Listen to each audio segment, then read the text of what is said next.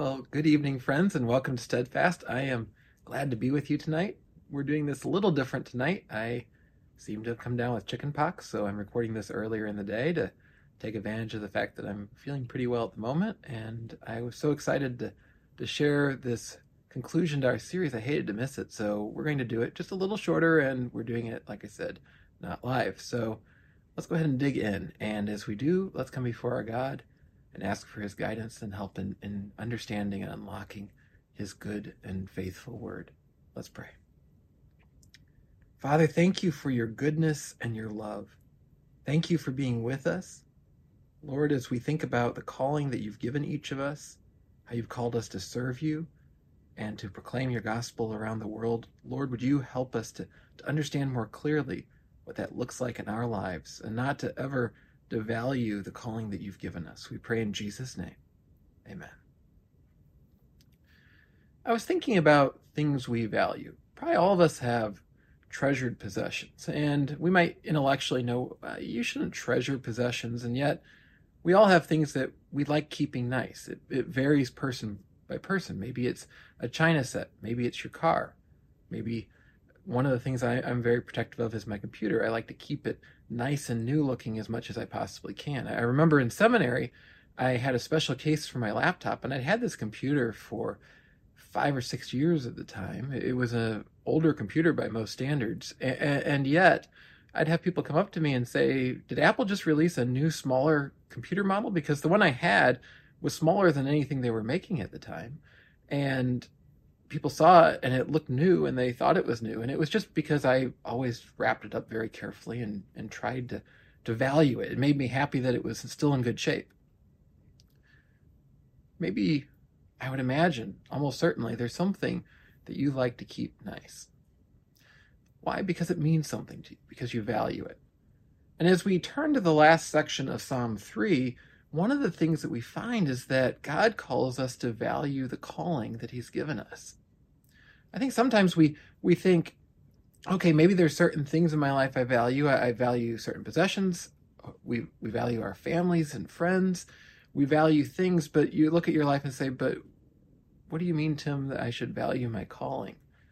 I don't do anything special. I'm I'm not a missionary in some far off land. I'm I'm not working at a church. How how can I see my calling as anything special? Do I really even have a calling? You know what we find in Scripture and what we're going to see today is that all of us do. So let's go ahead and turn to Psalm 3. And as we do, we see in Psalm 3, verse 7, so picking up right where we were last week, David writes, Arise, O Lord, save me, O my God, for you strike all my enemies on the cheek, and you break the teeth of the wicked. Salvation belongs to the Lord, your blessing be on your people. Now, David does several things there, and in a sense, it might seem like a rather bold prayer. David calls on those who oppose him to be struck. He calls the wicked to have their teeth broken. It sounds kind of harsh, doesn't it? How does that work? Well, there's several things going on here, and the first thing I think we have to understand is what one commentator observed in this passage about David's calling as king. If David is being chased out of Jerusalem by his son Absalom, and it, he can no longer rule the country, the very thing that God has called him to do, then then to wish that his armies wouldn't triumph over the wicked, to to wish that he didn't return to the throne, would be to say that the thing that God had made very clear to him he was called to do didn't really matter. That he should just discard it. Maybe retire someplace in the countryside, someplace quiet. Maybe there'd be a foreign country that would enjoy having a fallen king of Israel there as sort of a publicity stunt. There's things he could have done. Certainly today, if, if a country's falling, how often is it that we, we hear about some coup and, and what does the, the former leader do if at all possible? That person flees the country to save his or her own life. David couldn't do that. David couldn't do that because he knew that his calling, it wasn't just about his power. It wasn't just about that he liked being king. It wasn't that at all. It's that he knew that God had called him to that role, that, that his role wasn't about his own power, but about protecting God's people, something that his son clearly had no interest in doing. And so he was going to take that call seriously. He wasn't going to abdicate, not just from the throne, but from God's calling in his life. There was something terribly precious here, far more precious than than the car we park far away or the china we store in the cabinet for special occasions or or the computer we wrap up or whatever it might be the golf clubs whatever you have that you you treasure. David knew the the thing that he had to treasure most was what god had called him to be. This was something that god had given him. And he wasn't going to miss out on it. David fights back because he's fighting not for himself and if he was calling out these things, crush the wicked enemies out of uh, embarrassment to his ego, how could my son embarrass me so? People think I'm a mockery of myself now. This is so so humiliating. I I just hope he suffers because he he should see what I'm going through, which is often our knee jerk response to when people mistreat us. In those cases, we need to go back to what we talked about last night. We need to go back to forgiveness. Because certainly scripture calls us time and again to to understand that we need to be people who are forgiving forgivers. But we also shouldn't see our call to be forgiving as a call to disregard what God has called us to do. And, and, make no mistake, God calls all of us to do things. For example, if you looked at 1 Peter 2 9, Peter refers to all believers as a royal priesthood. So David was called to be king, but we're also called to be in the royal line. How? Because through Jesus, we've been adopted into God's family. We are part of his royal family. And so we should take what he calls us to do, that, that, that mantle that is upon each believer, very seriously. It matters. It matters to God. He's called each of us to bear witness to him, to, to encourage others in him, not to discard that just because we think, well, I really didn't have anything to contribute anyway. Because I can assure you of this, you do have something to contribute. All of us do. God hasn't given anyone zero gifts. God hasn't given anyone no significance to his kingdom.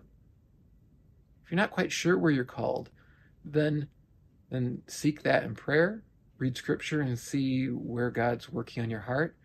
Be around believers at a good church and see how they encourage you in using your gifts. But don't ever assume that you don't have gifts. Just as David knew that he had this calling here, so do we. Now, we would rightly say that we don't have the, the prophetic confirmation that David did.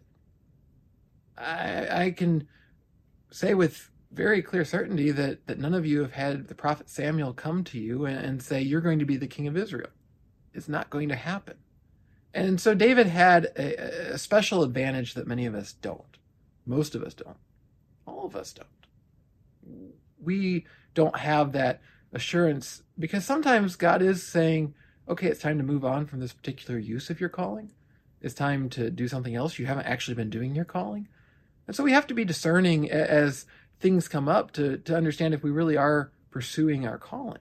And that's something that David, he had that wonderful prophetic message over him so he didn't have to go through any of that. But generally speaking, I don't think our real problem is we're not quite sure how to discern our calling, it's that we undervalue our calling. And so, even as we go through the challenges of life, if, if the challenge is that you just don't think that what you're contributing is worth fighting for, know that it is. God loves you, and, and his call for you means something to him you can go online and take all kinds of genealogy tests and find out who you're related to. Maybe you'd go in and you'd send in the DNA sample to to ancestry.com or or I think the other one's 23andme, something like that. You send it in. I've not tried it, but you send it in and and then there's ways you can tie that into to genealogy services and find out other people that that seem to match and maybe you do that and you discover, "Hey, I'm related to this celebrity, this really important person, this foreign leader. I'm I'm related to somebody really important. Now imagine you do that and so then you you call up the the operator and say, I don't have this person's phone number, but I'm a 15th removed cousin uh, of this very important person. I need to get a hold of that person. And after the operator stops laughing, you, you finally get the number of that person and you call and, and you get through somehow all their their their people who are filtering calls. Somehow you actually get to the person. You say, "Cousin, I'm so glad to be talking to you. I, I'm I'm your 15th removed cousin that that I mean we're we're family. I want to come out and see you and we can hang out and we can do things together and." If the person's in movies, maybe you get me a role and we can act together. It'll be wonderful. It'll be great how do you think that'd go over? Well, more than likely the person would hang up, or maybe they paused before, before they hung up and said, Don't ever call again. And if you do, I'm getting a restraining order. We wouldn't be surprised if something like that happened. God's different. When we look at scripture, we see spirit, we have a spiritual genealogy through Jesus. And when we take that spiritual genealogy test that we have in scripture, we find I'm related to the king. What do we find? That king actually wants to be related to me. That king actually wants me in his life. And so when he calls me and he calls me, he wants me to go do something for him. He, he cares about that thing he's calling me to do. He's not going to ever call for a restraining order against any of us because he loves us. Here's the other thing we need to know, though, and I, I just mentioned he's the one that does the calling. We see that if we look once again in verse 8. Notice what David says. He says, Salvation belongs to the Lord. Your blessing be on your people. What does that tell us? Well, it tells us that, that God is the one who brings salvation. God is the one who works the things in our lives. David didn't become king because he was so qualified on his own. And even if he were qualified, he had no reason to ever expect that he could be elevated to the throne. God did that. And likewise, whether our calling is to to care for our neighbors next door, to to serve doing any number of things in our church, to, to be a light for Jesus in our workplace, wherever it might be that we're called to serve, what do we find? God's the one that empowers us to do that too. And so we're called to a sense of humility. Again, just like last night, we realize that it's God doing the work, that we can't do it we realize that we need to have a humble attitude to it.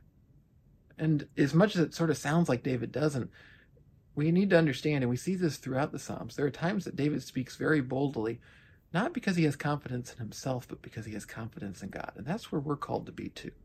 Humble, but holding on with great strength to what God has given us because God has given it to us. Sometimes the, that possession that we, we value so much is a possession that a friend or family member gave us. Maybe something that someone gave you shortly before they died. And so you you treasure that because that person gave that to you. And if, if someone that means so much to us gave us something we we want to treasure that. I have my grandpa's wedding ring and i keep it in my drawer safe because he means so much to me and i want that safe. I have other things from him and i treasure those because i want those safe. It means so much to me because he means so much to me if we have the right mindset towards God, when we look at our calling, that's the thing He's given us. He's given us a purpose in life. He's given us life itself. Let us treasure that too, because what we're doing to serve God matters. What what it might seem like to us is, is some insignificant calling matters. We often rank how much value there is in the things at church. This job is more important. This job isn't more important. I have people say to me, well, you're the pastor.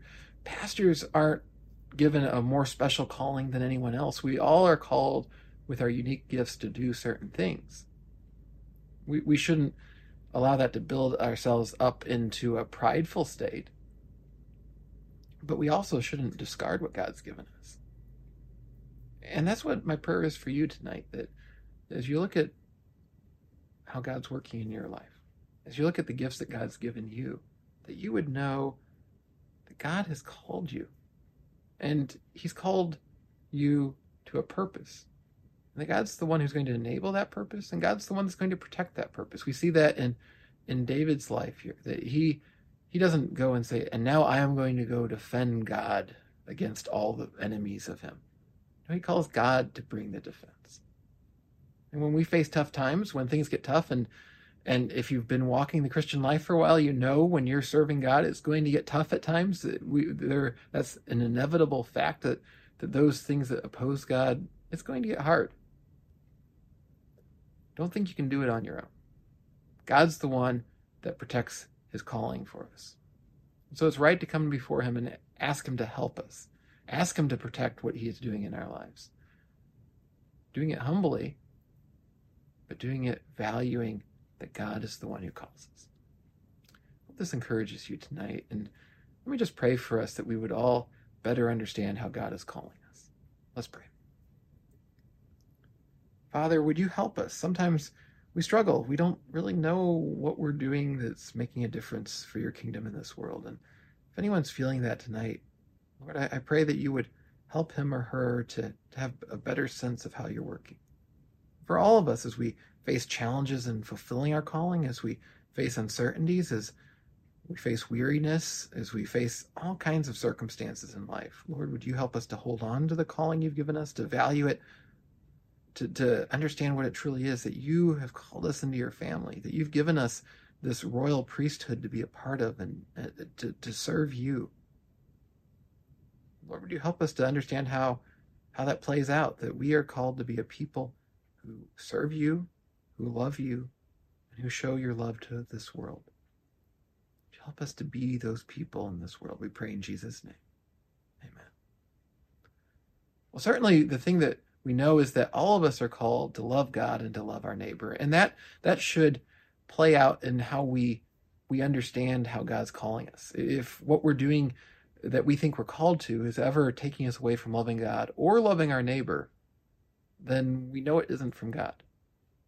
But one thing that is from God is to to share his encouragement. And, and so this week is a wonderful week to remind someone that they're called by God too, that they have a purpose that they've been gifted with. And may we be that encouragement and light in the world this week.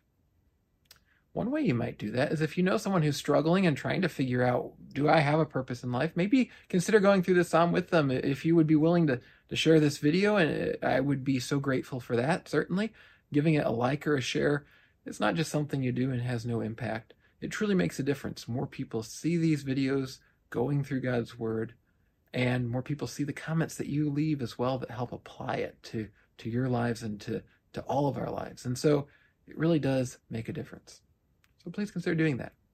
We are wrapping up this series. This is the last in this series. Next week, we're going to be going into the final part of a year long adventure we've been doing in different parts through the book of Philippians. I'm so excited to look at Philippians 4.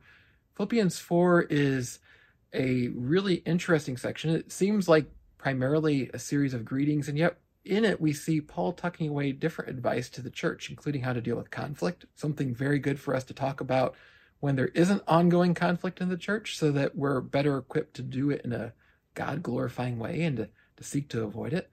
And, and how we we function as those who show God's light we, we show God's love to each other as the body of Christ and to the world. So I hope you join me next week at 7 p.m. We'll hopefully be back to our normal live streaming time next week, and I hope you'll join me for that. Thank you for joining me tonight. This marks Steadfast number 150, and, and uh, just been such a great adventure over these last 150 Monday nights to, to go through God's Word with you, and I, I hope for many more. If there's any way I can be praying for you, encourage you this week, feel free to shoot me an email at the email address on screen or leave a comment in the comments below the video. And I, I would be glad to pray for you. And I know that others watching this would be glad to.